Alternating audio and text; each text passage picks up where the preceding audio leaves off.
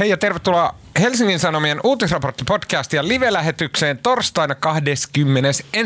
päivä marraskuuta 2019. Minun nimeni on Tuomas Peltomäki ja kanssani täällä Sanomatalossa Helsingissä EU:ssa on politiikan toimittaja Marko Junkkari. Hei Marko. Moi.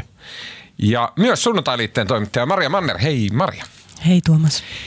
Ei läpätetä tähän yhtään enempää tähän alkuun. Tämän viikon podcastissa keskustellaan lähinnä Suomen oikeustoimittajien kruunaamattoman kuningattaren eli Susin, Susanna Rainbottin jutuista. Ää, sillä hän tekee aina kaiken tämmöisen niin kuin kovan juristikaman. Ää, sillä Euroopan ihmisoikeustuomioistuin antoi syystä häpeällisen ja karmivan tuomionsa jutussa, jossa Suomesta turvapaikkaa hakenut ja ilman jäänyt irakilaismies tapettiin välittömästi, lähes välittömästi hänen saavuttuaan takaisin Irakiin.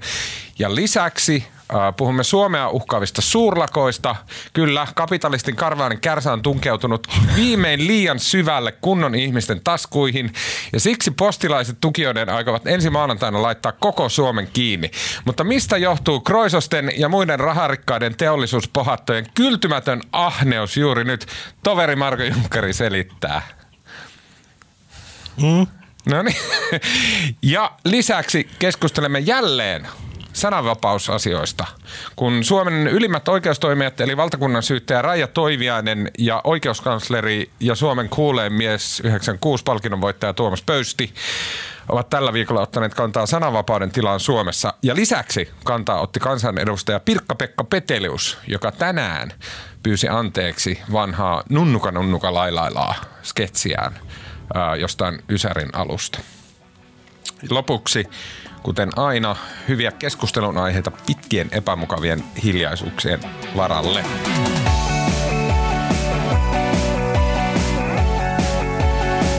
Lyhyt ilmoitusasia, eli tervetuloa pikkujouluun niille ihmisille, joille sähköposti on lähtenyt. Niitä on lähtenyt 140 kappaletta ja tota, eli tulkaa te, jotka olette sähköpostin saaneet.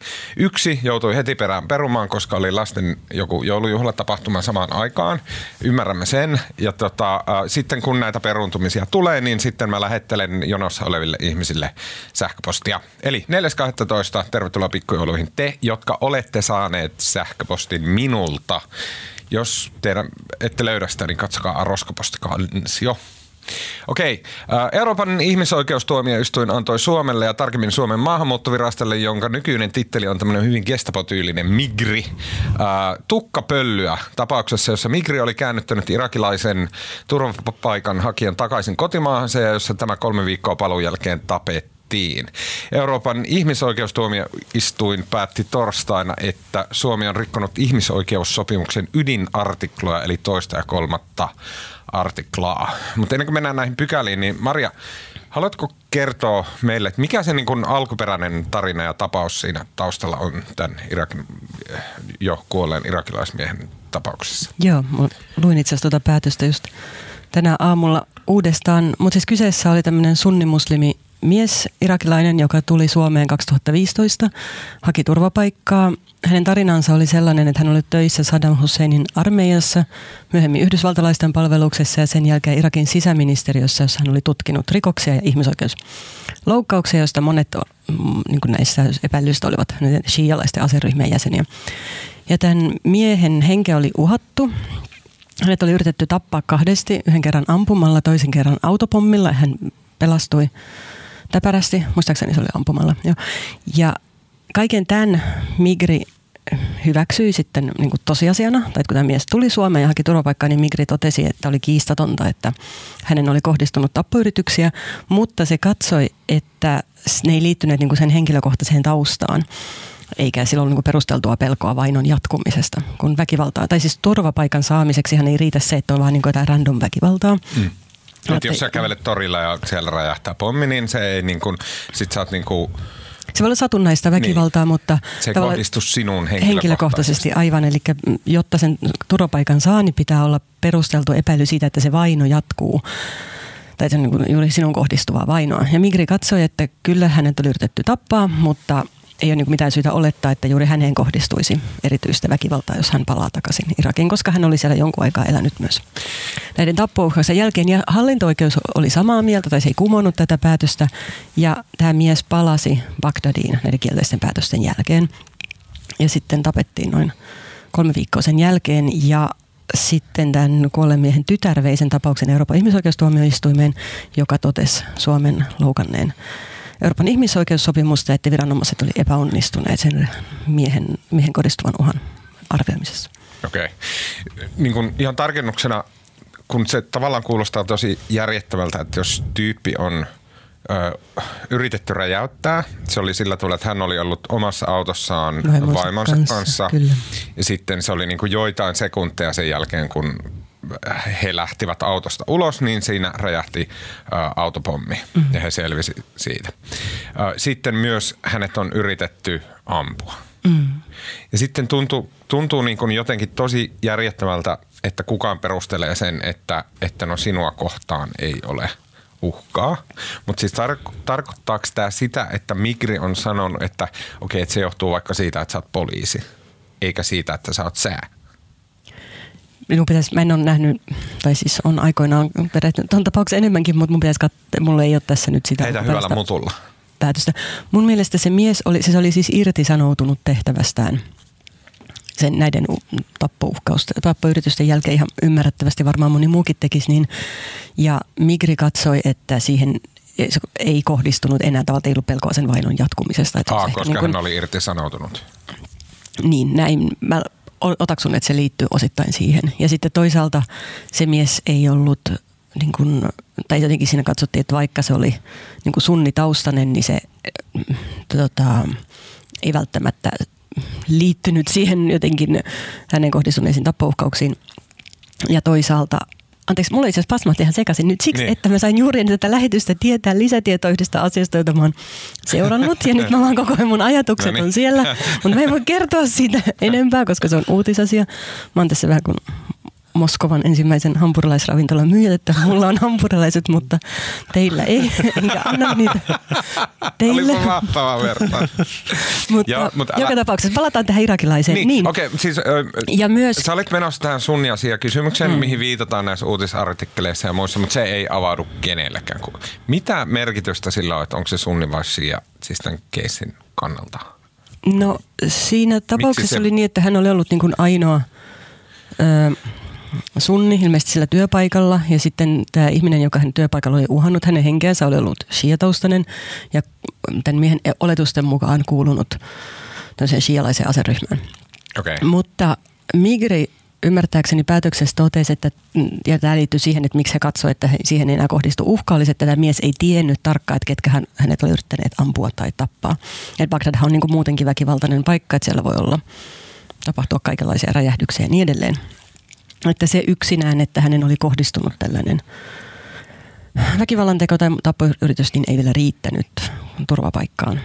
Mm. Ja tosiaan tästä Suomi sitten tuomittiin. Mutta sitten tämä tapa, tilannehan, tai siis tämä asiahan jatkui siis niin, että kun tämä EITn päätös tuli, niin sen jälkeen Suomen poliisi ilmoitti keskeyttävänsä palautukset Irakiin, tai mm. pakkopalautukset. Mm mutta oota, oota. Puhutaan no. siitä kohta. Okay. Mä haluan kysyä vielä no, tästä EITstä. Okei, okay, no puhutaan.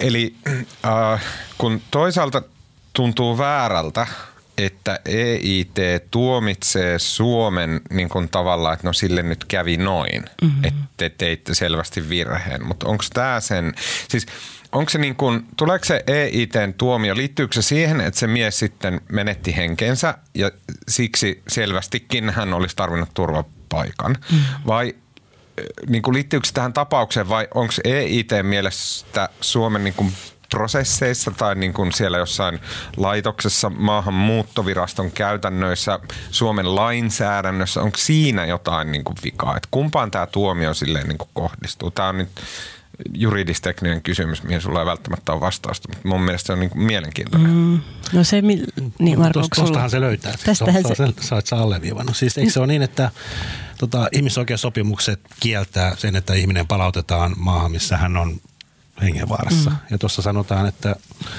Eikö tämä on siis se EITn Joo, tämä on se EITn päätös. Eli suomalaiset viranomaiset epäonnistuivat tehtävässään äh, varmistaa, okay. ettei, tota, ettei tällä ole. Kyllä, eli se liittyy tähän nimenomaiseen tapaukseen, eikä mikään yleisempi prosessi tai lainsäädäntökysymys. Joo, ei tämä koski nimenomaan tätä päätöstä. Suomen viranomaisten argumenttihan tässä päätöksessä oli se, että se mies oli palannut sinne vapaaehtoisesti. Eli sen jälkeen, kun se oli saanut kielteisen päätöksen Suomesta ja myös hallinto-oikeudesta, niin se mies otti osaa tämmöisen vapaaehtoisen paluun ohjelmaan.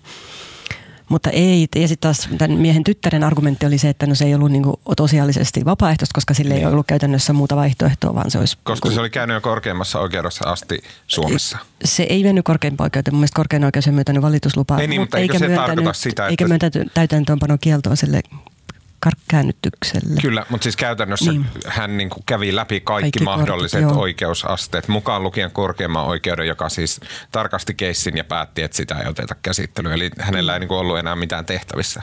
Aivan niin. näin. Ja, se, ja näin ei teikin katsoi, että niin kuin se päätös palata sinne Bagdadiin ei ollut tosiasiallisesti vapaa. Ja siis totta kai on, sel, niin meillä on varmaan paljon sellaisia tapauksia, missä tämä niin uhan arvioiminen on aidosti tosi vaikeaa. Ja mä en mitenkään niin kadehdi viranomaiset, jotka joutuu tekemään näitä päätöksiä, mutta sitten on tämä nimenomainen tapaus, niin kyllä se tuntuu, kun sitä päätöstä lukee, niin aika, tai niin kuin sä itsekin sanoit, tuntuu niin kuin tavallaan älyttömältä, että miten niin voi katsoa, että hänen ei ole kohdistunut henkilökohtaista mm. uhkaa, kun se niin kuin työpaikan luonnekin on ollut jo niin vaarallinen. Mutta Joo, tällainen tämä tapaus oli siis pääpiirteissä. Ja sen jälkeen sitten, mihin olit menossa, oli se niin vähän yllättävältä taholta, eli Helsingin poliisi. Mm-hmm. Ei mikään niin kuin Suomen poliisiylijohto, vaan sille Helsingin poliisi päätti. Ne, ne kai niistä palautuksista tänne niin. vastaan. Niin. niin oletan, että he niin kuin niin. Helsingin osalta vastaa niistä palautuksista. Vai tehdäänkö se jotenkin, että valtakunnallisesti kaikki palautetaan Helsingistä? Itse luulen, että ne Voi olla kyllä hyvin. Mutta joka tapauksessa Helsingin poliisi päätti niin kuin tavallaan itsenäisesti, mm. että he pistää jäihin nämä palautukset nyt tämän EIT-tuomion mm. seurauksena. Joo mikä kuulosti jotenkin ei poliisi, vaan se kuulostaa, niin kuin, se kuulostaa, että sen päätöksen tekee joku muu kuin poliisi itse. No tässähän, no siitähän alkoi tietysti somessa taas kauhean huuto. Ja mikä tässä on jotenkin, jotenkin erikoistahan tämän niin kuin viimeaikaisen tai tämän nykyisen somehuudon kanssa on se, että niin kuin, to, tavallaan äh, yleensähän niin kuin, perussuomalaiseen ajatusmaailmaan on, siis poliisihan on kivijalka ja iso osa poliisit äänestää persuja. Mm. Ei tietysti kaikki, mutta tavallaan poliisi on ollut tämmöinen perussuomalaisten retoriikassa tämmöinen yhteiskunnan tukipilari. Mutta nyt niin kuin viime aikoina sehän on niin kuin toistuvasti perussuomalaiset on puhunut poliittisesta poliisista ja syyttänyt poliisia tämmöisistä poliittisista päätöksistä ja siellä on muutama poliisi, jotka on nimetty, joiden nähdään, että ne tekee tämmöistä myyrän työtä siellä poliisin sisällä. Mm. Ja sitten totta kai se, että vihreiden Maria Ohisalo on sisäministeri ja hänen, hänen alaisuudessaan hän vastaa myös poliisin toiminnasta. Ja se huutohan alkoi siitä, että olisiko nyt Maria Ohisalo sisäministeri jollain tavalla ohjeistanut poliisia keskeyttämään palautusten toimeenpanon. Ja siitä nyt ei ole mistä minä tiedän, miten siinä on tapahtunut. Ainakin tämä nyt on tiukasti kiistetty ja mm, tuskinpa, siitä, kiistää, ja tuskinpa, tuskinpa asia on näin. En tiedä sen tarkemmin, mutta joku oikeusoppinut myös lausuu, että kyllä siis toimeenpanevalla viranomaisella, siis poliisilla on oikeus tavallaan tehdä tämmöinen harkinta. Nehän ei keskeytä, mm. ei lopettanut niitä, vaan ne sanoi, että nyt sen aikaa, kun tämän EIT-päätöksen takia Suomen tätä koko järjestelmää nyt tässä vähän pohditaan, niin siinä aikana ne ei palauta. Ja mun mielestä koski vaan niin kuin ei-rikoksesta tuomittuja. Kyllä. Joo, kyllä. Se, ja se oikeusoppinut oli nimeltään... Äh, korkeimman hallinto-oikeuden entinen tuomari ja EIT, eli tämän tahon just entinen tuomari Matti Pellonpää. Ja siis Pellonpää, poliisihan ei itse niinku perustellut sitä Mm. Mun käsittääkseni mm. he niin kuin juuri twiittiä laajemmin niin kuin asiasta sanoneet, vaan sanoa, että he lopettaa tämän pois lukien nämä niin kuin rikolliset, jotka palautetaan sille, ettei ne tee täällä rikoksia. Mutta mitään perusteluja poliisi ei siinä tarjonnut, vaan sanoi, että he kommentoi asiaa nyt toistaiseksi eteenpäin. Mutta siis tämä Pellonpää, kun häneltä kysyttiin, niin hän sitten perusteli tätä poliisin toimintaa sillä tavalla, että tämä on siis meidän jutusta, jonka kirjoittaja en muista, mutta mahtava juttu ja upea toimittaja, niin että Pellonpää muistuttaa, että palautuskielto on perustuslaissa ja se on fundamentaalinen ihmisoikeus- ja pakolaisoikeusperiaate. Eli palautuskielto tarkoittaa, että Suomi ei saa palauttaa ketään maahan, jossa hänen henkensä on vaarassa. Ja se on siis perustuslaissa. Eli että poliisin peruste löytyy sieltä, että miksi he tekee näin. Että niin kuin muuten, jos tilanne on epäselvä, niin siis poliisi itse asiassa saattaa syyllistyä perustuslaille niin kuin rikkomiseen, eikö näin? Joo, se mikä mua hämmentää edelleenkin siinä poliisin päätöksessä on se, että kun, mi, mihin, mihin se liittyy, minkä vuoksi he teki sen. Että tarkoittaako tämä sitä, että poliisi jotenkin arvioi, että nämä Suomen maahanmuuttoviranomaisten tekemät päätökset niin. on semmoiset, että he, niin kun, ne, nyt niihin ei voi luottaa, että niitä pitää jotenkin arvioida eri tavalla. Koska se siihen Irakin turvallisuustilanteestahan tämä niin EIT-päätös ei sinänsä tuonut mä, kun mä, uutta mä, tietoa mä luulen, että tässä syy ei ole mitenkään noin syvällinen tai se ei ole mun mielestä niin kuin poliisin arvio Migrin tai sisäministeriön mm. toiminnasta, vaan ar, arvaisin näin, että siis poliisilla näitä palautettavia ihmisiä hän on tietty määrä. Mm, pari per viikko. No, ne on jollain tavalla jonossa. Ja totta kai poliisi, kun se on aika raskas se palautusoperaatio, niin ne on jotenkin ne niin kuin aikatauluttanut, että niillä on nyt sovittu, että viikolla 50 tehdään tämä palautuslento ja viikolla 52 mm. tämä. Että siellä on niin kuin putkessa näitä ihmisiä, joita ollaan palauttamassa lähiviikkoina. Ja onhan tämä niin kuin poliisilta siinä mielessä ihan niin kuin prosessuaalinen päätös, että nyt näitä nyt jo aikataulutettuja palautuslentoja ei panna toteen. Mä luulen, että se on vaan ihan käytännön asia. Mm. Joo, tämä Irak, siis osittain tämä päätös on tavallaan symbolinen, niin kuin on todettu, koska Irak on ollut tähänkin asti tosi vaikea palauttaa ketään. Irak niin kuin, ei ota vastaan. No niin, siinä on semmoinen erikoisuus, että ne ottaa vastaan kyllä rikoksista tuomittuja, mikä voi tuntua jotenkin vähän hassulta, että miksi sitten niitä. lähi kaikki on jotenkin aina nurin niska. Kaikki on viattomat. Ei, mutta niin. kaikki ne kriminaalit ja murhaajat, tänne vaan. Niin, no, joo, niin. joka tapauksessa niin rikollisista tuomit, rikoksesta tuomittuja Irak on koko ajan ottanut vastaan. Osittain mulla on selitetty sitä niin kuin mainesyillä, että toisaalta niitä rikoksista tuomittuja on kuitenkin niin vähän, että niistä nyt ei ole sillä tavalla haittaa. Eikä ne toisaalta myöskään niin kuin protestoissa kaduilla hallitusta vastaan, koska nehän pannaan sitten vankilaan. että niistä ei ole semmoista niin kuin poliittista riesaa ymmärtääkseni myöskään. Mut sitten, Mä en tiedä, miksi kaikki tässä on jotakin niin absurdia. Okei. Okay. no niin kuin tavallaan irakilaisen hallituksen logiikka on. Siis se on rautasta ja se etenee, mutta se on en, Joo, en mäkään sitä ihan täy- niin. niin kuin kun tyhjentävää selitystä ole saanut siihen. Mutta sitten toinen, virallisesti Irak ei ota vastaan näitä pakkopalautettavia tai siis vastentahtoisesti palaavia, mutta käytännössä niitä on kuitenkin niin kuin jonkun verran pystytty tekemään mä en ihan aina tarkkaan tiedä niin millä perusteella ja ketä, mutta jonkun verran niitä on tehty tosi vähän kuitenkin ja se on ollut vaikeaa.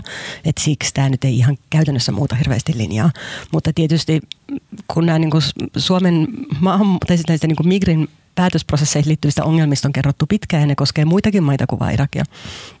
Niistä on tietysti herännyt kysymys, että no minkä takia nyt vaan sitten niin kuin Irakin koskevia tota, palautuksia tarkastellaan uudestaan. Mutta ehkä siinä ei ole mitään sen kummallisempaa, syvempää. Mua vaan ihmetyttää, että Mutta ei, ei, ei, ei ollut kyse pelkästään Irakin palautuksesta.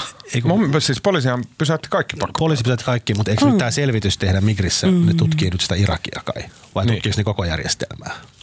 Pysäytettiinkö kaikki pakko Mun mielestä joo, okei okay, nyt, joo. Sitten mulla on jäänyt seuraamatta. Todella vahvalla mutulla, mutta mun mielestä ne oli okay, kaikki. mä oon nyt ihan muiden asioiden joo. parissa tämän viikon, mutta tota, no joka tapauksessa mä vähän ihmetyttää silti, että tämä niinku isompi poliittinen kohut tuntuisi melkein tulevan tästä niin kuin poliisin päätöksestä kuin niin. siitä EITen päätöksestä, joka kuitenkin oli tosi merkittävä. Niin, ja häpeällinen. Ja siihen mm. niin kuin se reaktio oli kaikkialta, että niin kuin tosi hirveätä. Suomi ei ole saanut EITltä näistä asioista aiemmin tuomiota ollenkaan. Mm. Sen verran, että kolmannen artiklan loukkaamisesta Suomi on saanut ehdollisen tuomion vuonna 2005. Mm. Eli se oli semmoinen päätös, jonka mukaan Suomi olisi loukannut kolmatta artiklaa, jos se olisi karkottanut äh, tota, kongolaisen turvapaikan hakijan, joka siis siellä oli siellä paha meininki Kongossa, niin että jos se olisi karkotettu, niin sitten olisi, olisi tullut rapsut. Eli tämmöinen niin kuin ennaltaehkäisevä niin kuin sormen heristys itseltä Suomelle. Mutta muuten näistä, näiden kahden pykälän loukkaamisesta ei ole tullut tuomiota Suomelle.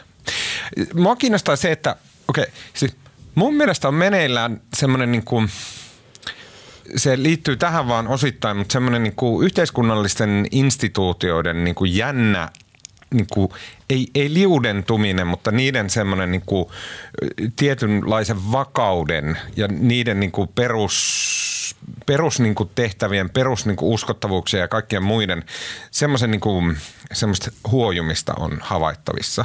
Ja se varmasti johtuu lähinnä niin kuin tästä äärimmäisen kiihkeästä kommunikaatioympäristöstä, missä me eletään. Mutta tavallaan, että niin kuin tässä kuitenkin faktisesti on tilanne, missä poliisi niin kuin horjuttaa Migrin asemaa niin kuin, ähm, niin kuin turvapaikan hakija asioissa. Millä tavalla se horjuttaa sitä? Sillä tavalla, että käytännössä kyse on Migrin päätöksistä, joita poliisi ei suostu laittaan käytäntöön. No kun mä nyt, ed- mä nyt jotenkin... Siis mä uskon kanssa, että poliisissa ei niinku miet, mietitty näin, että joo, noi, noi ei osaa mitään, että me tiedetään paremmin ja näin. Niinku näin ei ole, mutta että niinku se on sivuvaikutus sillä. Mutta eikö poliisi tavallaan toteuta sitä niinku tehtäväänsä nimenomaan siinä, että jos he viime kädessä on vastuussa tämän palautuskiellon niin toteuttamisesta. Kyllä, Kyllä. mutta jos, niin kuin... jos se perustuu tähän perustuslain pykälään, jossa sanotaan, että ihmistä ei saa palauttaa ja näin, niin saman arvionhan tekee tietenkin Migri. Joo. Ja Migrin pitäisi olla se asiantuntijaorganisaatio ja sitä tavallaan poliisi sille niin kuin rystykautta nyt epäilee. No kun mun mielestä ei se epäile mitään, kun mun mielestä on, kun mä edelleen uskon, kun tässä on nyt tavallaan sovittu, että nyt otetaan niin kuin Migrikin tarkastelee tätä prosessia ja miettii tätä asiaa. Ja poliisihan musta vaan niin kuin käytännössä totesi saman asian, että hyvä, että otetaan niin kuin aika lisää, että ne ei pane täytäntöön nyt näitä jo prosessissa olevia palautuksia. Mua ehkä enemmän, jos puhutaan niin instituutioiden horjuttamista, niin kiinnostaa toi, mihin Marko viittasi siinä, että perussuomalaiset näyttää ottaneen poliisin mm. jotenkin semmoiseksi niin kohteekseen. Osa tämmöistä samaa mädättä ja establishmenttia, mihin kuuluu Suomen punainen risti ja Helsingin Sanomat. Niin. Ja, mikä on, niinku, mikä on niinku absurdi ajatus. Niin, mutta Marko... Sille just poliisi niin, osalta. Niin, mistä sä ajattelit, että se johtuu? No, no mun mielestä se johtuu, siis sitten taas vasta-esimerkkinä, mikä se oli silloin jokunen viikko sitten, kun äh, sisäministeri Ohisalo halusi tehdä poliisissa selvityksen johtuen siitä kurnimielenosoituksesta, missä tota, missä oli tota, otettu, sen, otettu ne auton avaimet pois siltä mm. yhdeltä hepulta. Ja silloinhan huudettiin... Tämä on niin, niin ihanan pieni maa. Ja silloin, ja silloin, silloin tavallaan huudettiin, että, tämä niin kuin, että sisäministeri vie, niin kuin, että poliisi toimii täsmälleen oikein ja sisäministeri nyt horjuttaa poliisin uskottavuutta tekemällä tämmöisen selvityksen. Mm. Ja nyt niin kuin, tämä on niin kuin tilannekohtaisesti. niin, kummin päin katsotaan. Niin kuin, välillä se on niin kuin peruskallio ja välillä se on niin kuin tämmöinen poliittinen niin. poliisi. Mutta joo, just ja, tota mä tarkoitan. Ja sitten se, sitten tämä tämmöinen, Tuomas sanoi, että tämmöinen mikä vilkas mediaympäristö, vai mikä se oli? Kommunikaatio. Kommunikaatioympäristö, niin, niin sitten kun siinä on niin se, jotenkin se, se on niin se ikuinen instituutio, jolla on niin tavallaan ne on niin automaattisesti alakynnessä niin siinä, että se, että jos sä somessa voi huutaa niin mitä tahansa ja jos menee vähän faktat tai podcastissa, vaikka jos menee faktat vähän niin kuin niin. sinne päin, niin, niin se ei ole niin, kuin niin paha juttu. Niin. Mutta sitten tavallaan sen instituution äänitorvien, oli se sitten ministeri tai sitten virkavastuulla toimiva virkamies, niin eihän, sillähän pitää olla faktat kunnossa. Se ei voi, se ei voi niin että se on usein tilanne, missä siellä somessa voi huutaa kaikenlaista, mikä on niin vähän sinne päin, että poliittinen poliisi tekee jotain, mutta siis poliisilla on kauhean vähän keinoja niin kuin vastata siihen. Sisäministerin pitää kumminkin puhua niin kuin lähtökohtaisesti aika silleen niin kuin asiallisin sanakääntein. Kyllä. Ja se ei pysty niin kuin tavallaan vastaamaan tähän retoriseen hyökkäykseen ja puhumattakaan sitten poliisista tai virkamiehistä. Mm. Mutta tässä on niin kuin ikuinen tämmöinen niin kuin, tässä on niin kuin di- dialoginen epäsuhta. Niin, mutta siis, ja, se, ja se johtaa helposti siihen, että näin niin kuin, näiden instituutioiden viestit jää sitten täysin mm. jalkoihin. Kyllä. Mutta siis mun mielestä se, mihin, mitä Maria tuossa sanoit, että mistä tämä tulee, niin Tämä on nyt rumasti sanottu, mutta siis kyllä mä luulen, että se tulee siis käytännössä siitä, että nämä poliisit on ruvennut viittaamaan. Ja mä vihaan sitä ja mä oon puhunut tästä jo aiemmin tässä podcastissa, mutta mun mielestä on väärin. Mun mielestä niin, kuin poliisien pitäisi pitää turpansa kiinni siellä Twitterissä, eikä laukoa mitään. Poliiseilta pitäisi tulla silleen fakseja. Silleen tiedätkö, että on niin kuin poliisilaitoksen ylinjohto lähettää kerran viikossa faksin semmoiselle, tiedätkö, valko vaalean vihreä raitaselle paperille tulostettuna ja näin. Ja että se on niin hyvin, hyvin, hyvin maltillista se kommunikaatio ja myös hyvin harkittua ja hyvin pidättyväistä. Mutta se, että sitten kun poliisit, mä ymmärrän miksi ne on siellä – mutta poliisit on somessa ja sitten ne tappelee, varsinkin nämä poliisit, ne tappelee näiden persujen kanssa ja se meno on niin aika railakasta siellä, niin sitten niin persut on saanut siitä tätä vettä tähän myllyyn, että aina on kaikki ihan tämmöisiä vihreitä. Ja sitten, sitten on tullut tämä yksi poliisimies, joka on ennen ollut vihreiden kunnan kunnan politiikassa jollain tavalla mukaan. Se oli ehdokkaana ainakin Kyllä. kunnallisvaaleissa. Ja sit, et, niin, kuin niin naurettava ajatus kuin se onkin, että vihreillä on joku... Niin kuin, on joku, yksi poliisi koko Suomessa. Niin, kaikki muut poliisit on silleen sata varmasti persuja tai kokoomuslaisia, niin kuin kukaan ei epäile sitä. Ja sitten ne saa jotenkin, mutta sillä someen myllyllä ne saa tämän yhden niin kuin hampunpolttelija hipin maalattua sinne poliisiin, mikä ei voi pitää paikkaansa. Se on niin kuin se järjetön ajatus. Mutta tällä just tällä someen myllyllä, niin täällä se on monkin päässä se ajatus, että tämä poliisi, niin toi oli se vihreä.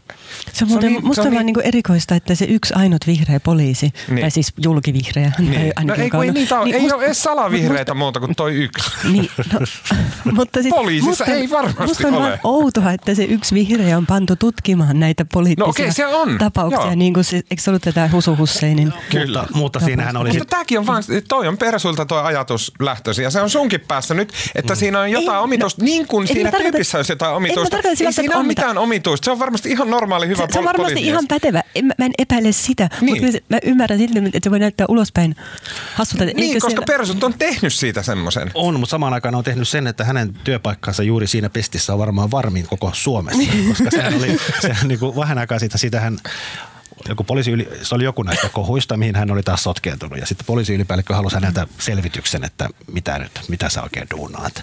Ei se ollut sotkeutunut mihinkään, se hoiti sitä. Se, Hoiti, se, mutta joka tapauksessa hän va- vaati selvityksen. sotkeutunut töihin. sotkeutunut töihinsä, mitkä hän varmasti hoiti juuri lain mukaisesti ja näin, mutta sitten haluttiin selvitys ja siitä vasta huuto nouskin, että, niin kuin, että halutaanko nyt niin kuin hänet siirtää pois siitä, kun hän noudattaa lakia ja tekee työtään. Nyt ei sitä voi siirtää enää ikinä sitä Niin. mihinkään. Jos, Kun tämä on kaikki ihan mahdottoman huvittavaa, mutta sillä on olemassa se, niin kuin aiemmin sanottu, vakava seuraus, jolloin nämä instituutioiden niin kuin perusteet alkaa huojua. Ne alkaa politisoitua, ne alkaa tulla, niin kuin kyseenalaiseksi. Sen takia mun mielestä poliisilla pitäisi olla faksi ja sitten sillä poliisikoiralla Twitter-tili. Ja siinä se. mutta onhan tämäkin nyt ihan sama, jos siis katsoo sinne Amerikkaan, niin siellähän on niin kuin Trumpin niin. ykkösviholliset on, tai ehkä kolmonen ja nelonen on FBI ja CIA. Niin. Et se on niin kuin, Niin. se tavallaan, ja sitten se ajatus siitä, että kaikki nämä yhteiskunnan instituutiot on lähtökohtaisesti, mm. deep state on häntä vastaan. Tähän on niin kuin pienessä mittakaavassa samaa tuotu tänne. Kyllä. Ja siis persuthan on tässä vielä ihan niin kuin järkeviä, kun ne on kuitenkin semmoisia niin salonkikelpoisia. Mutta sitten on tämä niin MV-lehen ympärillä pyöri, pyörivä porukka, nämä, jotka kävi kuvaile, kuvaamassa Jessica Aro oikeudenkäyntiä, siis tämä jengi. Niin siis nämä on ihan täysin siellä deep state ja niin kuin polpo ja tämmöistä. Ja se on, niin kuin, se on tavallaan vähän merkityksellistä, mutta se on niin kuin tosi kahelias touhu siellä niiden päässä. Ja miten, mun mielestä tämä on vakava asia, niin kuin tämä kehityssuunta mm. näyttää huonolta. Se näyttää siltä, että jossain vaiheessa se on semmoinen niin kuin lumivyöry, joka lähtee. Ja sen jälkeen meillä rupeaa olemaan silleen migrit, oikeusasteet, poliisi on silleen niin kuin ilman laajasti jaettua luottamusta. Ja laajasti jaettua luottamusta sä et saa muuta kuin pitämällä, pitämällä niin kuin lähinnä turpas kiinni. Niin kuin Marko, jos saa referoida niin kuin yksityispuolella käytyä keskustelua, jossa sä vaan mainitsit, mikä mulle jäi mieleen, että hyvä johtaja on yleensä paljon hiljaa, koska silloin niin kuin alaiset, ne niin kuin täyttää sen tyhjän tilan silleen lähinnä positiivisella mielikuvilla. Kuvittelee, että sen päässä liikkuu jotain järkevää. Niin, just näin. Tota oli se pomolla se mun salainen asia. Mä en tiedä mitä sanoa, niin mä olin hiljaa ja pystyin luomaan sen mysteerin, Niin. että toi tietää Niin. tästä asiasta jotenkin enemmän kuin muuta. Tota, Okei, äh, mennäänkö eteenpäin? No mennään. Äh, tota, Mä haluaisin vielä sen, sen sanoa tuohon, että musta poliisi pitäisi kieltää se Twitteristä, ja mä oon ehkä ihan samaa mieltä, mutta kyllä se, mikä pitäisi kieltää, on nämä poliisien nämä humoristiset niin kuin, raportit, mitä on tapahtunut Oulun yössä. Ei! Ne on aivan Ne on järkyttäviä. parhaita. Siis poliisihuumori, kun ne kertoo, että siellä hauskoida sanankäänteillä, että pysäytettiinpä semmoinen Niin. kaveri, joka on ollut vähän viihteellä. ei, ei, ei, ne on ei. parasta, mitä poliisi tuottaa. Ne ja faksin mä hyväksyn. Ja sen nyt poliisikoiran mekin- Twitter-tili. Mekin lopulta puhuttiin tästä poliisista, eikä siitä EITn päätöksestä, mutta ehkä voidaan joku jatkokerta puhua siitä, että mitä tästä EITn päätöksestä seurasi vai Niin. seurasiko mitään. Okei, ihan niin kuin asiakysymyshän tässä on, että mitä tästä seuraa, että päätös tuli ja se on Suomelle vakava paikka. Riittääkö siihen, että niin kuin niiataan ja näytetään surullisilta ja sitten unohdetaan se vai seuraako siitä jotain? Niin, koska eihän tämä mitenkään ainutkertainen päätös ollut mitenkään, vaan että Niin jos Suomi on jos saanut niinku- aiemminkin rapsuja ei täältä. Ei, ei, siis siinä mielessä tarkoitan, että jos on perehtynyt niihin Migrin päätöksiin, joita on tehty niin 2015 jälkeen, niin siellä on niin paljon ollut, tai tällaisia mulle tullut vastaan nimenomaan, että on niin todettu hyväksytty, että okei, on tapahtunut väkivaltaa tai mm, niin kuin hengenvaara tai niin edelleen, mutta kuitenkaan niin kuin pelko ei ole perusteltua. Ja meillä on tiedossa, että Migrin niin kuin sisäiset päätösmallikirjat ja ohjas tavallaan tekemään kielteisiä ainakin raportoitu ja monet Migrin työntekijät aikoinaan kertoneet julkisuudessakin nimettömänä, että että he niin koki painetta tehdä nimenomaan kielteisiä päätöksiä. Kyllä. Että niin tehtiin vähän niin kuin liukuhihnalta. Mm. Ja jossain määrin on ymmärrettävää, että sitä tapahtui. Sinne palkattiin hirveän paljon uutta väkeä 2015 sen turvapaikka-alun seurauksena. Ja voi olla, että se on niin kuin jollain tapaa korjaantunut. Mutta että mä veikkaisin ja ainakin tiedän kyllä, että, niin kuin, että on mahdollista varmaan ainakin yritetään viedä uusia tapauksia IT, jotka on niin vastaavia. Mm. Jossa on kuollut siis ihmisiä. No näin, mulla on kerrottu, mä en tietenkään tiedä, että mihin, mihin, tai mikä, mihin ihmiset on sitten lopulta kuollut mm. niin edelleen. Että Ennen pitkähän se on pakko johtaa niin johonkin Joitain vastaa, niin, jo, jo, siis, Jotain prosesseja muutetaan, joku valvonnan taso lisätään. Mm. Niin ja siis esimerkiksi niin oikeusapuun tai johonkin muihin liittyen, niin Migrihan on saanut niistä niin ongelmista on kyllä raportoitu siellä aiemminkin. Mm. Öö, ja sitten vielä käytännössä poliisi odottaa, että selvitys tehdään. Varmaan onko sisäministeri toivo jotain selvitystä, oliko näin? Joku toivo jotain selvitystä. Jossain aloitetaan joku selvitys. Sitten se sel- selvitys tehdään ja sitten ne palautukset jatkuu. Se on varmaan mitä tässä käy. Näin, näinhän aina käy. Niin. Niin, no palautusten suhteen, sitä on vaikea sanoa, että tällä hetkellä Suomella ei ole mitään sopimusta ja ainakin hiljattain nyt viranomaiset, mitä sanoo, niin kuulosti siltä, että ei näytä kauhean toiveikkaalta, että mitään sopimusta Irakin kanssa saataisiin aikaa, että sen varmaan tulee jatkumaan. Se on tästä tavallaan irrallinen. Mm, se on irrallinen. Joka tapauksessa. Mm. Uh, nyt mennään työmarkkina-asioihin.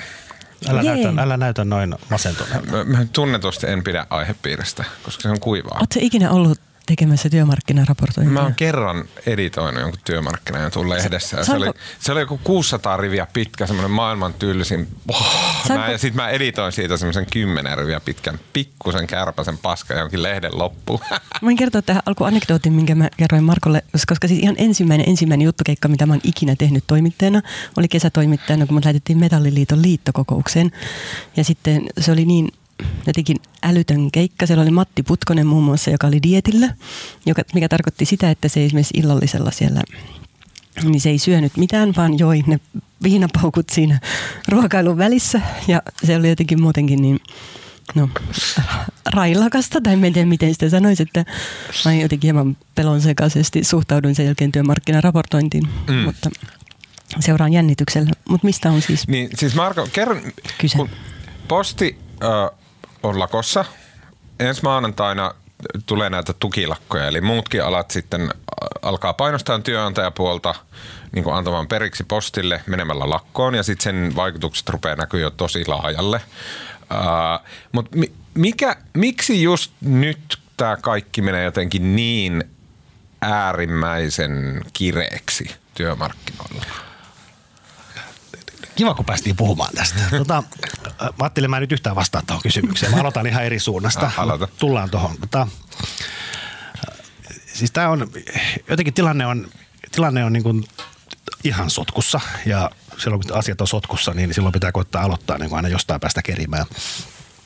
Tota, tänään, on, tänään oli EKlla iso kokous, siis työnantajalla ja SAKlla ja tota siellä, siellä tota EKn hallituksen puheenjohtaja käytti vahvan puheenvuoron, missä se haukku työntekijät ja piti, halusi, että ruvetaan rajaamaan niin kuin lakko-oikeutta, kun tämä on mennyt ihan lapasesta nämä tukilakot. Ja sitten, mikä olisi vielä kiinnostavampaa, niin, niin SAKn puheenjohtaja Jarkko Eloranta puhui siitä, että tässä on tämmöinen niin kuin valtava hegemonia taistelu, että edellisellä hallituskaudella, kun oli porvarihallitus, niin silloin, tota, silloin työnantajat sai niin kuin kaiken, mitä vaan ikinä uskalsi pyytääkään. Ja nyt kun on sitten demarivetoinen hallitus, niin nyt on niin kuin, ja silloin edell- Sipilän hallituksen aikana oli semmoista jatkuvaa tappelua hallituksen ja AY-liikkeen kanssa. Ja nyt, tota, nyt kun on demarihallitus, niin nyt sitten tota, työnantajat kostaa nyt ne meinaa olla ihan yhtä vittumaisia kuin työntekijät oli silloin viimeksi.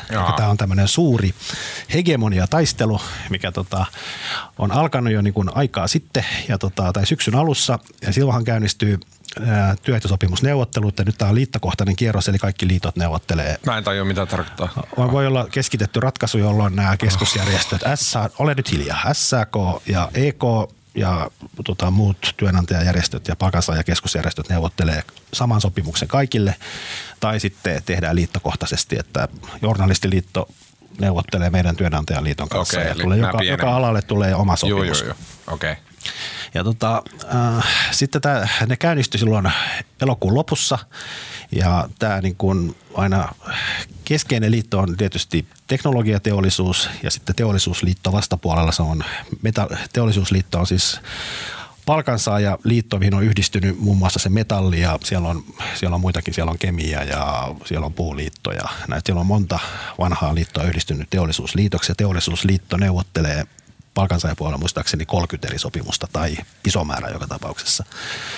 Ja ne neuvottelut on ollut tosi vaikeat alusta lähtien ja tässä on nyt sitten viime viikonloppuna kerrottiin, että työnantajavaatimukset on todella rajuja, että on tuonut sinne pöytään tämmöisiä tämmöisiä niin kuin eksistentiaalisia kysymyksiä, muun muassa sen, että lakko-oikeutta tosiaan rajattaisiin ja se, että, se, että työnantaja luopuisi AY-maksujen keräämisestä ja tilittämisestä eteenpäin, eli jokaisen työntekijän pitäisi erikseen sitten maksaa jollain pankkisiirrolla se liittoon, liittoon se jäsenmaksunsa.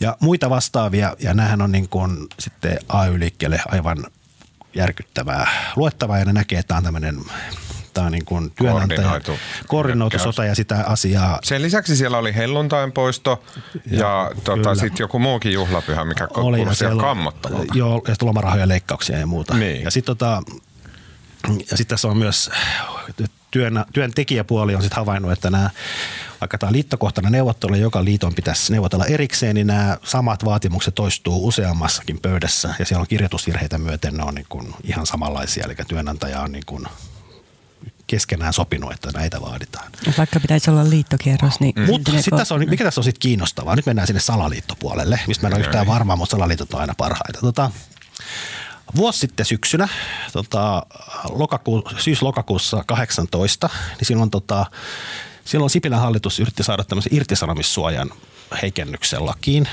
En tiedä, ette varmaan muista, mutta se oli kuitenkin iso poliittinen vääntö ja mm. siitä, siitä seurasi niinku poliittisia lakkoja. Ja niitä tuli ensin tuli lokakuun alussa 18 tuli yksi lakko, se oli päivän kestävä työnseisaus ja sitten kuun lopussa alkoi sitten tämmöinen varsinainen isompi taistelu Sipilän hallitusta vastaan. Ja, ja siinä oli, tota, siinä oli tota, teollisuusliitto keskeisenä, keskeisessä roolissa ja sitten siinä oli muutama muu. Ja tota, silloin sovittiin lokakuun lopussa 18 teollisuusliitto sanoi, että ne aloittaa niin kuin portaita ja tulee kolmen päivän työnseisauksia, että ensin menee, ensin menee sahat kiinni, eli tota mekaaninen, mekaaninen metsäteollisuus, seuraavalla viikolla menee kemia ja sitten viimeisellä viikolla menee se vanha metalliliitto. Ja, tota, ja tämä oli etenkin se ensimmäinen kolme päivää, joka toteutui. Ne sahojen kiinni paneminen, se oli, sahat on pieniä yrityksiä ja se oli niille tosi äh, raju. Ja nyt on itse asiassa hauska huomata, että nämä, nyt tänä nyt vuotta myöhemmin, niin itse asiassa nämä kovimmat vaatimukset on kaikissa niissä niille liitoille, jotka a, osallistuu muun muassa siellä sahoille, niin siinä on isketty nämä kaikkein vittumaisemmat vaatimukset. Ne on, isketty, ne on isketty niin kuin, tämmöinen epäily, että ne on isketty niin kuin kostona kaikille niille, jotka räyhäsivät viime syksynä. Haa, No, mutta eihän tämä näin voi toimia. Miksei? miksei? Siis niin kuin varmasti näin on. Mutta ne on, myös, mutta no, no, mutta ne on myös journalistiliitolla, vaikka me ei ole ikinä tehty mitään. Mutta meillä on niin nynny liitto, Me ollaan ainakin nynnyä. Niin. palkkatasosta päätellen. Niin, Tota, ja, mutta nyt mä jatkan. Tämä oli vasta niin tämä, tämä on nyt aiheuttanut, tässä on nyt siis tavallaan tässä ihan normaali työehtosopimus neuvottelu kuviossaan, niin kuin, ja sitten ne taistelee näistä kikytunneista. Niin, että onko ne pysyviä tästä Pysyviä ikuisuuteen vai, vai? ei. Ja nyt tässä on niin työnantajan tämä suuri taktiikka, mitä mä en tiedä tietääkö tätä itse, mutta todennäköisesti tietää, ne koettaa nyt jotenkin ampua, rikkoa, aiheuttaa eri puraa. Hajota ja hallitse aina paras taktiikka, niin täällä palkansaajapuolella. Ja tuon, ää, siellä Metalliliiton, mitä ei enää ole, vaan siis teollisuusliittoon kuuluvilla entisillä metallin työntekijöillä, niillä se kikysopimus, kun ne vastusti kaikkein kovimmin, niin niille se ei ole siellä työehtosopimuksessa, vaan niillä on sellainen erillinen liite, missä on sovittu näistä kikytunneista. Ja Metalliliitto ilmoitti jo vuosi sitten, että ne repii sen paperin, että se ei enää jatku. Mm. Ja metalli, se ei ole niin kuin, siitä ei neuvotella metallin osalta, koska ne, niillä ei enää ole sitä. Mutta teollisuusliiton kaikilla muilla liitoilla se on siellä työehtosopimuksessa. Mutta eikä se sielläkään lue, että se on niinku tästä siihen asti, että aurinko lämpenee liikaa ja maapallo tuhoutuu. Ja... Joka tapauksessa se on vaikeampi muuttaa. Selititkö jo kikytunnit varmaan? No se on se, että 24 tuntia lisää töitä palkatta vuodessa. Mutta siis tämä nyt johtaa todennäköisesti siihen, että siellä teollisuusliiton sisällä niin metallityypit, ne pääsee siitä noin vaan eroon, mutta kaikki muut joutuu jollain tavalla edelleen tekemään kikytunteja. Ja tämä aiheuttaa nyt suunnatolta vittutusta ja eripuraa siellä niin kuin teollisuusliiton sisällä. Mutta siis väitätkö sä, että... Kaikki tää, niin paljon lapsellisemman kuulosta. Jos siis tämä niin kuin, hi, ymmärtääkseni historiallisen rajut vaatimukset työnantajien puolelta, törkeät vaatimukset suorastaan, Kyllä.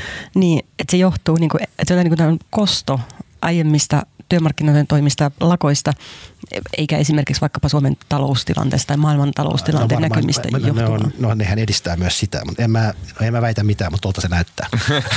Mut kerro, Miten miksi, tämä nyt kaikki liittyy postiin? No niin, mä jatkan. No, no. Nyt keskeytät koko ajan. niin, totta. Mihin... Ja sitten tämä posti on nyt tässä sit päällä, joka nyt sitten aiheuttaa tota, se posti on lyhyesti se, että siis ää, joskus silloin alkusyksystä, niin, niin posti teki tämmöisen liikkeen luovutuksen, se siirti, siirsi 700 ihmistä, oliko se pakettilajittelusta vai mistä ne oli. Mm.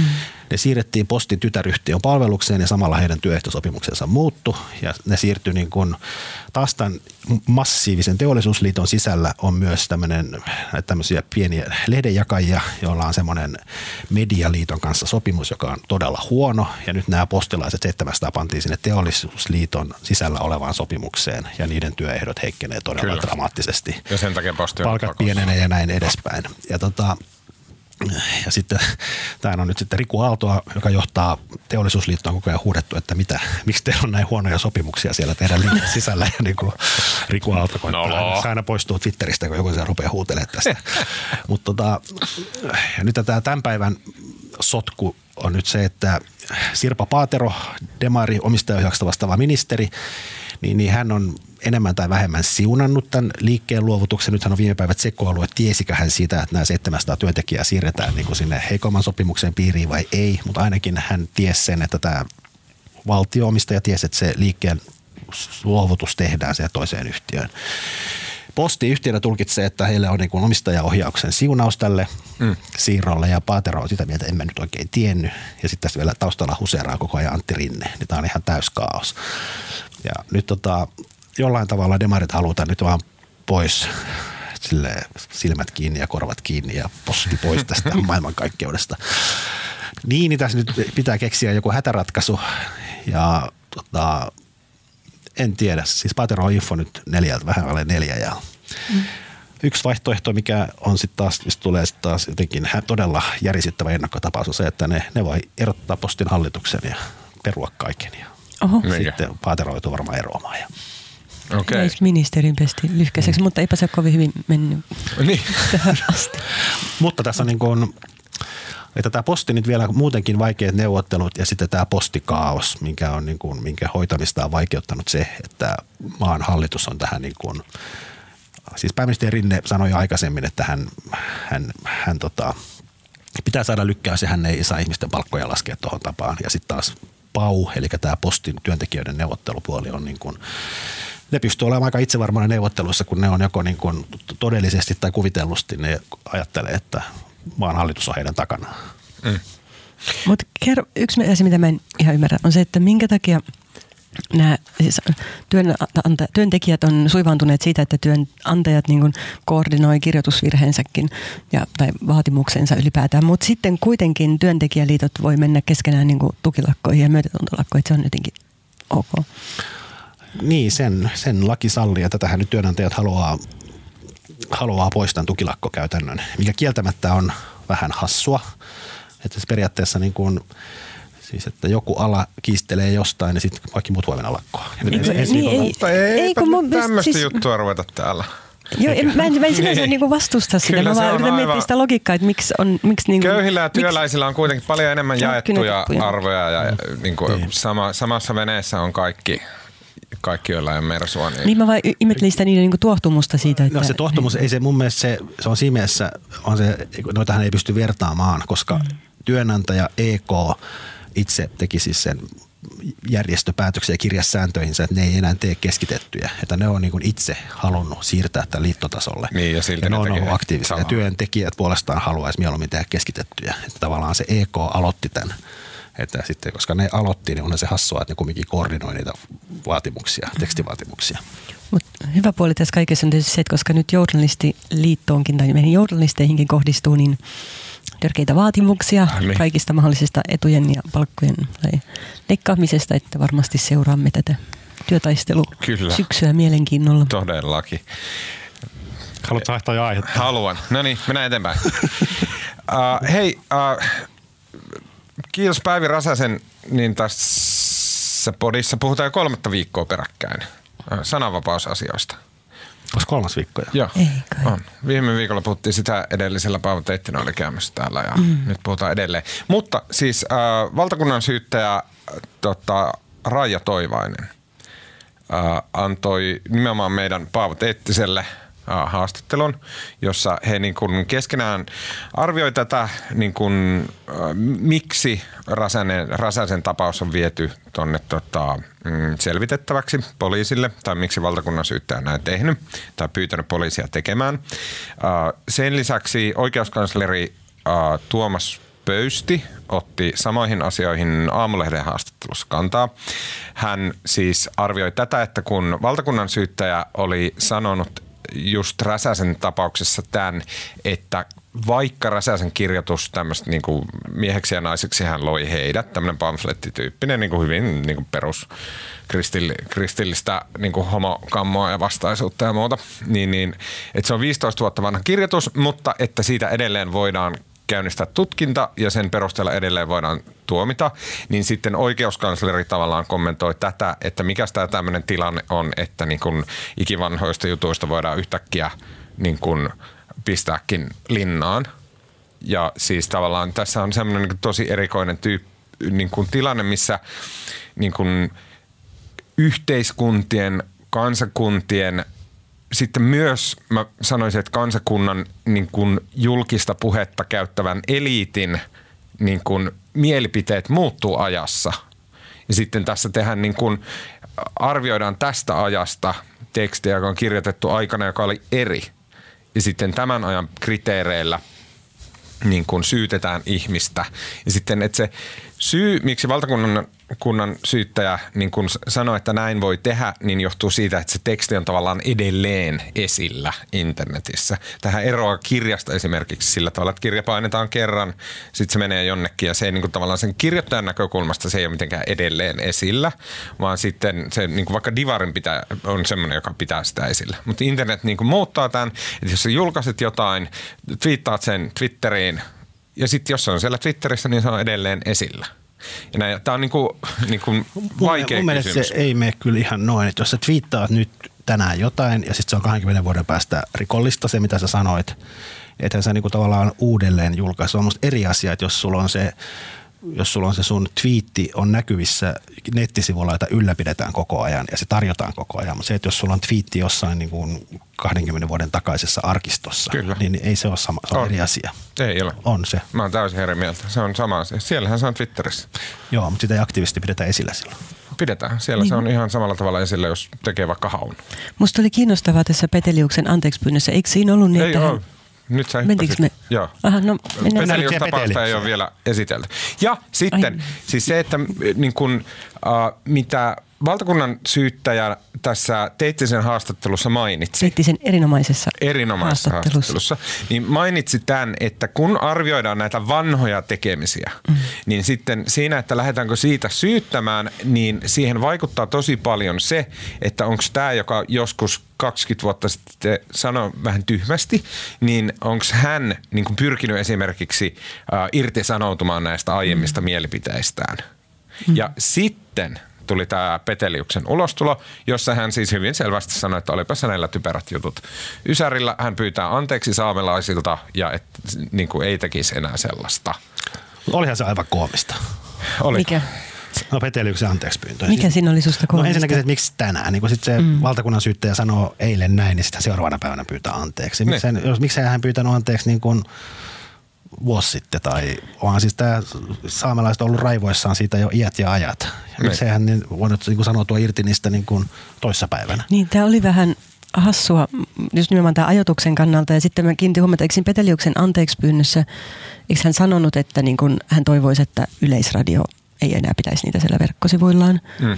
Ja- Eli teki just niin kuin valtakunnan syyttäjä tavallaan luetteli. Niin, niin, mä en voinut olla niin lukematta siinä tavallaan... Mm. Hän on lukenut Paavon erinomaisen jutun. Niin, koska valtakunnan syyttäjä siinä ymmärtää, muistaakseni sanoi, että, niin kun, että, että tavallaan olennaista olisi myös se, että, että niin kun pyytääkö tämä kirjoittaja tätä niin kuin julkaisijaa ottamaan ne vaikka pois Kyllä. sieltä tai niin edelleen, että, että sanoutuuko irti, ikään kuin katuuko tekojaan. Ja sitten toisaalta, että jos ne on jonkun muun levittämänä, niin pitäisi niin kuin pyytää sitä ottamaan pois sieltä. Ja sitten, ja sitten jos ei näytti- oteta, niin sitten se ei ole enää tavallaan niin sen alkuperäisen kirjoittajan vastuulla, vaan se on niin kuin se, joka Niin, ylläpitää niin. Ai- aivan. sitä julkaisualustaa. Näin. Ja Petelius tuntui niin kuin toimivan juuri tämän mukaisesti. Ja kun häneltä on siis aikaisemminkin kysytty näistä sketseistä, jotka monet saamelaiset on kokeneet ne loukkaaviksi ja on esimerkiksi sanoneet, että heitä on lapsena kiusattu niiden takia toistuvasti, niin musta on sinänsä ihan hyvä, että Petelius pyytää siitä niitä niin kuin anteeksi, mutta tietysti tämä ajatus niin kuin näytti vähän hassulta. Tosin sinänsä mä, oli se, niin kuin, mikä taas oli syy, niin mä ajattelen, itse uskon sellaiseen periaatteessa niin kuin tekopyhyyden sivilisoiva vaikutus. Musta sitä ei pidä väheksyä. Mm. Se voi niin ohjata ihmiskuntaa parempaan suuntaan.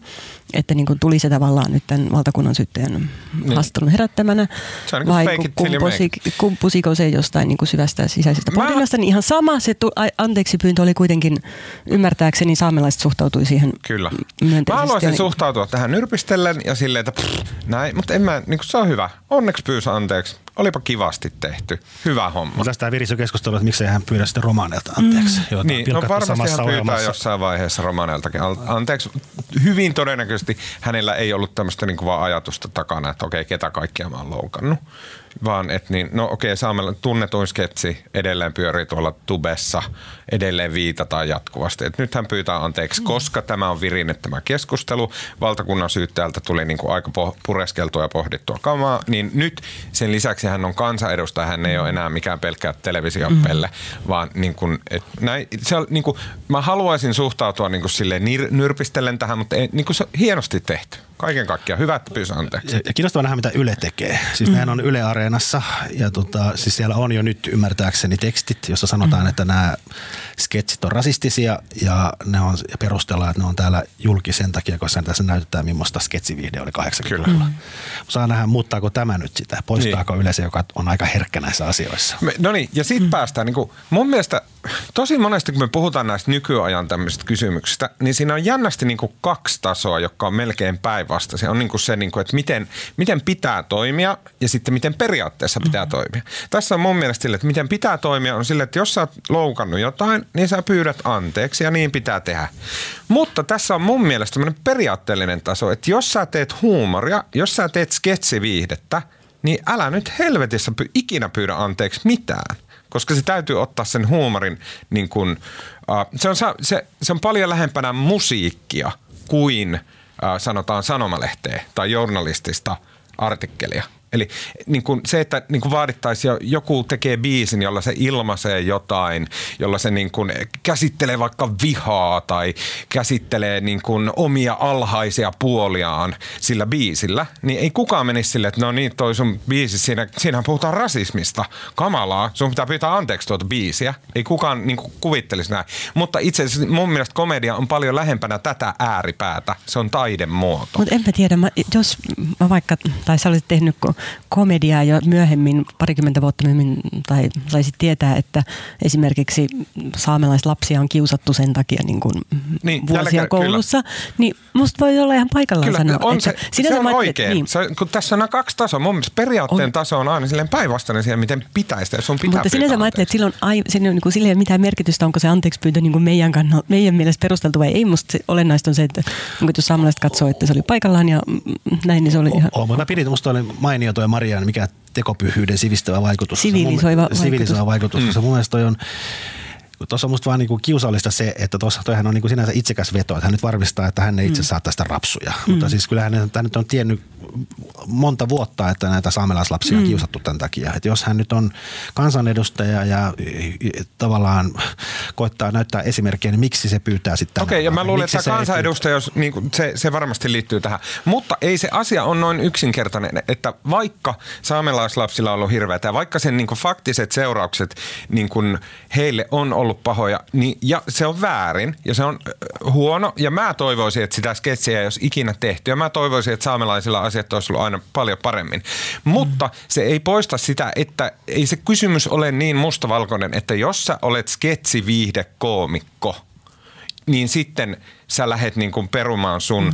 30 vuotta vanhoja juttuja. Niin kuin ihan komedian kirjoittajana näin, niin se, siinä tulee semmoinen vähän kylmä reunus, että okei, mihin tämä niin johtaa mun kannalta, mitä sinä on mun muut jutut, miten mä pystyn tästä eteenpäin tulevaisuudessa toimii ammatillisesti, miten mun TV-uran käy, miten suomalaisen TV-viihteen käy, äh, niin kuin, rajo, teenkö mä karhun palveluksen niin kuin pyytämällä anteeksi, teenkö mä karhun palveluksen kaikille muille mun ammattikunnan tyypeille, onko tämä meidän ammattikunnan etiikan kannalta hyvin kyseenalaista lähteä niin kuin meidän ilmaisuvapautta kaventaa anteeksi pyytelmä. Näin. Edelleen pitää pyytää anteeksi ja hyvä, että pyysi. Se oli hienosti tehty ja aivan oikein, mutta kysymys ei sillä niin kuin periaatteen tasolla ole mitenkään yksinkertainen. Näin on ja kyllä siis joo. Niin. Asiat eivät ole yksinkertaisia loppu, loppu johtopäätös. Niin, ei ihan totta. Ja siis varmaan totta kai niin kuin taiteessa, viihteessä sananvapauden on vähän toisenlaiset kuin vaikkapa esimerkiksi, jos ajatellaan, että jossain no, sen ulkopuolella, mm. mutta... Aiemmin tässä kuussahan julkaistiin kaikista maailman instituutiosta kunnallisalan ke- kehittämissäätiön tilaama Gallup, jossa kysyttiin niin suomalaisten suhtautumisia näihin sananvapauskysymyksiin. Siellä oli ihan selkeästi sille, että niin kuin, vihreät, vihreästi ajattelevat kansalaiset, niin he olisivat valmiita kovasti rajoittaa – sananvapautta Suomessa. Ja sitten taas perussuomalaiset olisi päinvastoin niin valmiita laventamaan sitä. Ja tämä nyt ei välttämättä niin ymmärrä, ei kun siis anteeksi yllätä ketään, mutta tämmöiset on ne jakolinjat. Ja siis tästä johtuen Suomen uutisesta esimerkiksi, eli Personen tämä lehti, jota Matias Turkkila päätoimittelee, niin tota, heillä tuli niin todella pitkään, mun mielestä vähän niin paranoidisen kuulonen kirjaus, tänään julkaistu itse asiassa. Mä luen täältä pätkän, koska tässä aika hyvin tiiviisti tulee niin tämä perussuomalaisten siiven ajattelu esille. Eli Turkkila kirjoittaa tällä tavalla. Kevät 2019. Pääministeri Antti Rinteen tulipunainen hallitus aloittaa. Seuraa joukko kummallisia ulostuloja. Pienin askelin tavallisten ihmisten asioihin kajotaan. Kouluun, autoiluun, ruokaan. Vihreä aate etenee. Kirkon asema käy yhä tukalammaksi. Toisin ajattelijoille alkaa ropista kuulustelukutsuja. Vihreänä kuntapoliitikkona äskettäin toiminut rikoskomissaario alkaa johtaa rikostutkintaa, jonka kohteena ovat kansanedustajat Juha Mäenpää, Hussainen Altaja ja Päivi Räsänen. Tapaukset ovat erittäin poikkeuksellisia. Räsänen on entinen sisäministeri, siis poliisiorganisaation johtaja. Kansanedustaja Sebastian Tynkkystä vastaan on jo aiemmin nostettu syyte. Seuraavaksi vihapohjeen jahtaamisen varjolla valtakunnan syyttäjä Raja Toiviainen määrää Päivi Räsäsestä toisen esitutkinnan. Bla bla bla bla bla. Vielä paljon rajumpaa on tulossa. Valtakunnan syyttäjä Raja Toiviaisen Räsässyytöksen myötä julkisen keskusteluun tungetaan uusi ajatus. Enää rangaistuvuuden kannalta ei olisikaan väliä, onko kirjoitus julkaistu netissä eilen vai vuosikymmeniä sitten. Niin kyllähän toi niin kuin persu näkökulmasta ton saa kuulostaa niin kuin aika, aika niin kuin uhkaavalta tämän kehityskulun. Siis ja tällä kehityskululla viittaat nyt siihen, että... Näihin niin kuin sananvapautta kohtaan asetettuihin niin kuin linjauspyrkimyksiin, sanotaanko tällä tavalla. Mitä te olette mieltä niin persun näkökulmasta? Niin, no tässä on yhtäältä yksi kysymys, että mikä on kansaryhmää vastaan kiihottamista. Mm. Ja siitähän nyt tavallaan, niitä rajojahan tässä nyt vedetään, kun on tämä Päivi Räsäsen keissi ja muut. Ja sitten toinen asia mun mielestä se, että oliko, tai niin kuin, tämä on tässä Pirkka-Pekka Peteliuksenkin anteeksi pyynnössä, musta on yhtäältä kysymys, että mä en tiedä, olisiko ne sketsit mitenkään täyttänyt kansaryhmää vastaan kiihottamisen kriteerejä. Siitähän niin kuin siinä toivia se haastattelussa nimenomaan puhuttiin ja nimenomaan nämä niin saamelais nunnuka nunnuka vitsit mainittiin Paavo kysystä niin esimerkkinä siitä. Mä en sanoa siitä, mitä se, että oliko se niin kuin, niin kuin typerää ja saamelaisia loukkaavaa huumoria tai semmoista, mitä on niin kuin syytäkin pyytää anteeksi, niin se on vähän toinen kysymys, että oliko se niin kuin juridisesti, mm. olisiko se voinut jotenkin niin kuin johtaa seurauksiin. Niin. Ja siksi se se peteli, se anteeksi pyyntö, se miksi, miksi me ehkä sitä ihmeteltiin, niin oli se, että kun se tuli just sen haastattelun jälkeen, niin tuli semmoinen, että hän haluaa niin kuin välttää nämä jotkut juridiset seuraukset. Mä, niin. mä en tosin edes tiedä, mitä laki sanoo. Silloin mielestä... kansanryhmää vastaan kiihottamisesta se lakihan ei voi toimia taannehtivasti. Eikö voi? Sehän tässä just on. Eikö? Miten niin voi? On, koska se on edelleen saatavilla, niin se voi toimia ah, taannehtivasti. Niin, niin Sehän tässä on niin, se, niin kuin, ja siitä niin kuin, se on mun ah, mielestä, niin, että mikä, mikä, homman, niin mikä, se on saatavilla. Niin, joo, että se kuulostaa silleen vähän mm. niin kuin, että okei, että nyt nyt niin pitää miettiä. Ja sitä siis Tuomas Pöysti kommentoi just tätä. Häneltä kysyttiin, että voiko olla näin, että 15 vuotta vanha juttu, niin se yhtäkkiä nyt kun ajat on muuttunut ja on paljon pur- puritaanisempi menoja, niin kuin hurttihuumori ei olekaan enää niin kuin kaikkien mielestä hyvä asia, niin voiko siitä lähteä viemään ihmisiä rosikseen? Ja mua niin kuin jännitti se, että siis perussuomalaiset tämän Pöystin haastattelun, niin he kirjoitti siitä uutisia, he niin kuin spinnas sitä. Ja he spinnas sen niin päin, että Pöysti on sanonut, että joo, kannattaa vanhat kirjoitukset ottaa äkkiä mm. Pois netistä. Näin kirjoitti siis Suomen uutiset. Kun taas jos lukee sen aamulehden Pöystin haastattelun, niin Pöysti kyllä sanoo siinä, että, että hän suhtautuisi hyvin ja hän käyttää sanoja pidättyväisesti ja harkiten mm. siihen, että jos lähdetään vanhoja kirjoituksia niin kuin nyky ää, nyky niin kuin lainsäädännön silmissä mm. arvioimaan. Tosi, sen nunnukaan palatakseni tosiaan, sehän on ollut saatavilla, mutta niin kuin sillä saatetekstillä, että nämä on rasistisia. Tämä on esimerkki siitä, millä sketsivideo on ollut. Ja kyllähän sillä, että onhan meillä joku Mein Kampfkin siis niin, saat, kyllä, saatavilla, niin. vaan että se riippuu siitä tavallaan kontekstissa, missä sitä siteerataan, että eihän se tai esitetään. Niin. Että ei se nyt pelkästään VC, että on joku historiallinen. Niin kuin, Mutta nyt mennään. Nyt, nyt mennään eteenpäin. Uh, tota, hei, sitten kun Tota, mitä ne saamelaiset juo? Koska mä aion tehdä tämmöisen semisti rasistisen juonon tähän väliin.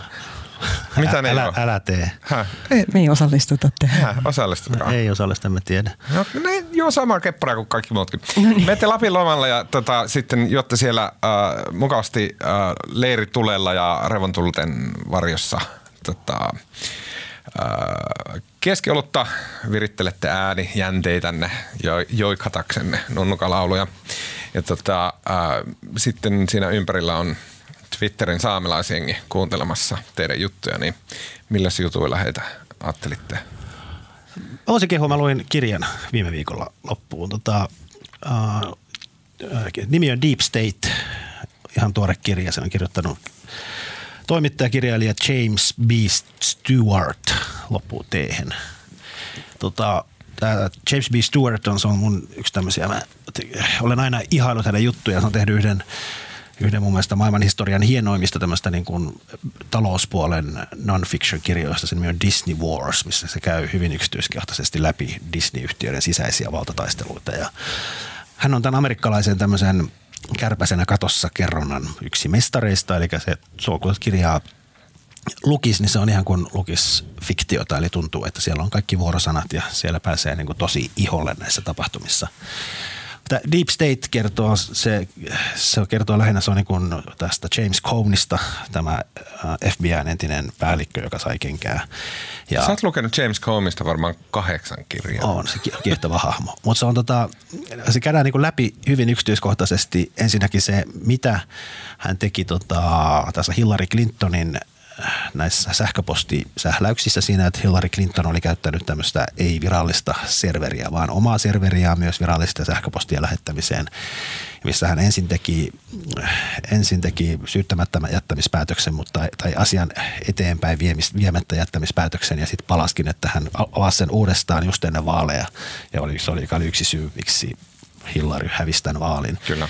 Ja sitten sen jälkeen tämä hänen suhteensa Trumpiin. Ja sitten se kertoo siellä FBIn sisällä, kun siellä oli nämä kaksi, kaksi FBIn tutkijaa, oli keskenään suhde ja sitten heidän keskinäiset tekstiviestit paljastettiin myöhemmin ja sitähän Trump edelleen jauhaa ja yksi hänen keskeinen motiivi. Mulla on mennyt tämä aivan siitä, että FBI on niin kuin tämmöinen tota, never Trumpilainen, on, on nämä kaksi tyyppiä, jotka keskenään toivoivat ennen vaaleja, toivottavasti Trumpia ei valita ja ne tekstarit sitten paljastui. Ja, mutta siis aivan huikea kirja ja siinä päästään niin kuin sille FBIn sisälle seuraamaan, että millaista angstia ja ahdistusta tämä kaikki on aiheuttanut siellä, kun se, se on koko mm. instituution tavallaan olemassaan ollut vaarassa tässä uskottavuus aika monen otteeseen. Aivan loistava kirja. Mielenkiintoista. Eli Deep State ja kirjoittaja James B. Stewart. Ja tästä eteenpäin nämä tulee linkkeenä aina tähän jakson kuvaukseen, nämä meidän suosittelut, eli siinä appissa swipaatte sinne, missä on tämä jakson kuvaus, niin siellä on linkit, löydätte sieltä. Ja myös Twitteriin yritän muistaa laittaa. Maria. Tämä ei nyt lohduta ketään, joka on siellä jossain Lapin tulilla, mutta mä, koska mä aion suositella Brahen kentän tekojää, ja mä huomasin aamulla riemukseni, että se on auki. Ja siellä oli iso hieno jääkone, joka riemastutti mun lasta. Ai semmoinen, mikä se on? Jää. Jamboni. Niin. niin. Mutta se vaan tuntui niin piristävältä tässä pimeydessä, kun se oli valkoinen ja kaunis ja suuri kenttä, että tuossa on palanen talvea. Eli Brahen kentälle pääsee. On tota, varmaan muuallakin jääkenttiä. Luistelemaan. Ja teintä minusta Helsingissä on se, että täällähän niin kuin jääkentät eivät niin kuin, niitä jäädytetä säätilan tai lämpötilan mukaan, vaan kalenterin mukaan. Mm. niin, niin. On. Se höyrys upeasti siellä Joo. alkuviikosta, kun suihkutettiin vettä. Mulla on mahtava, mä oon nimittäin löytänyt uuden kirjailijan sitä tapahtuu nykyään aika harvoin, mutta joskus löytää silleen, että niinku, wow, osaapa no. tyyppi kirjoittaa ja wow, mitkä aiheet ja niinku herra jee. Ja sitten se on kirjoittanut tiedäkö kymmenen kirjaa, kaikki vaikuttaa mm. ihan sairaan lupaavilta. Äh, Tämmöinen tyyppi kuin Simon Winchester, äh, brittiläinen tyyppi, asuu kyllä nykyään Jenkeissä, äh, Guardianin entinen toimittaja, mutta siis ollut jo 40 vuotta kirja- kirjailijana. Äh, aloin lukea tämmöistä kirjaa kuin The Professor and the Madman, A Tale of Murder, Insanity and the Making of the Oxford English Dictionary. Ja tota, kirja on huikea. Se niinku, spoilaamatta mitään, niin se, se alkaa tällä tavalla, että tämmöinen tota, sanakirja, niin kuin englannin sanakirjan päätoimittaja, joka on myös Oxfordin yliopiston tämmöinen professori, niin 1800-luvun lopussa – niin hän on tehnyt tätä sanakirjaa ja sitä tehdään sille, että hän päätoimittaa sitä ja sitten hänellä on avustajia, jotka kirjoittelee niitä sanoja ja niiden merkityksiä. Ne on niin kuin sille vaikka, että murder ja sitten siinä on niin kuin, että okei, että tarkoittaa tämmöistä niin kuin harkittua toisen ihmisen laitonta hengiltä ottamista. Ja sitten siinä käy läpi, että niin kuin Amerikassa on myös first degree murder ja bla bla bla. Ja näin niin kuin hyvin syvällisesti sana läpi. Ja sitten se lähestyy, se kirjataan juhlapainosta tai jotain tälleen. Ja sitten hän ajattelee, että okei, että no nyt hän haluaa, että nämä kaikki tämän avustajat saa tota, kunnian niin kuin mittavasta työstään. Ja siellä avustajien joukossa on yksi ylitse muiden, kirkkaasti ylitse muiden. Tämmöinen kuin Dr. W.C. Minor. Ja sitten hän ei ole ikinä tavannut tätä Dr. Minoria – he on käynyt vain kirjavaihtoon, niin kuin kirjeitä lähetelleet toisille ja sille on hoidettu ne Minorin sanat sinne sanakirjaan. Mutta Minor on, niin kuin, se on kirjoittanut kymmeniä tuhansia sanoja sinne sanakirjaan. Aivan niin kuin uskomaton hahmo niin kuin tällä sanakirjaskenen keskellä.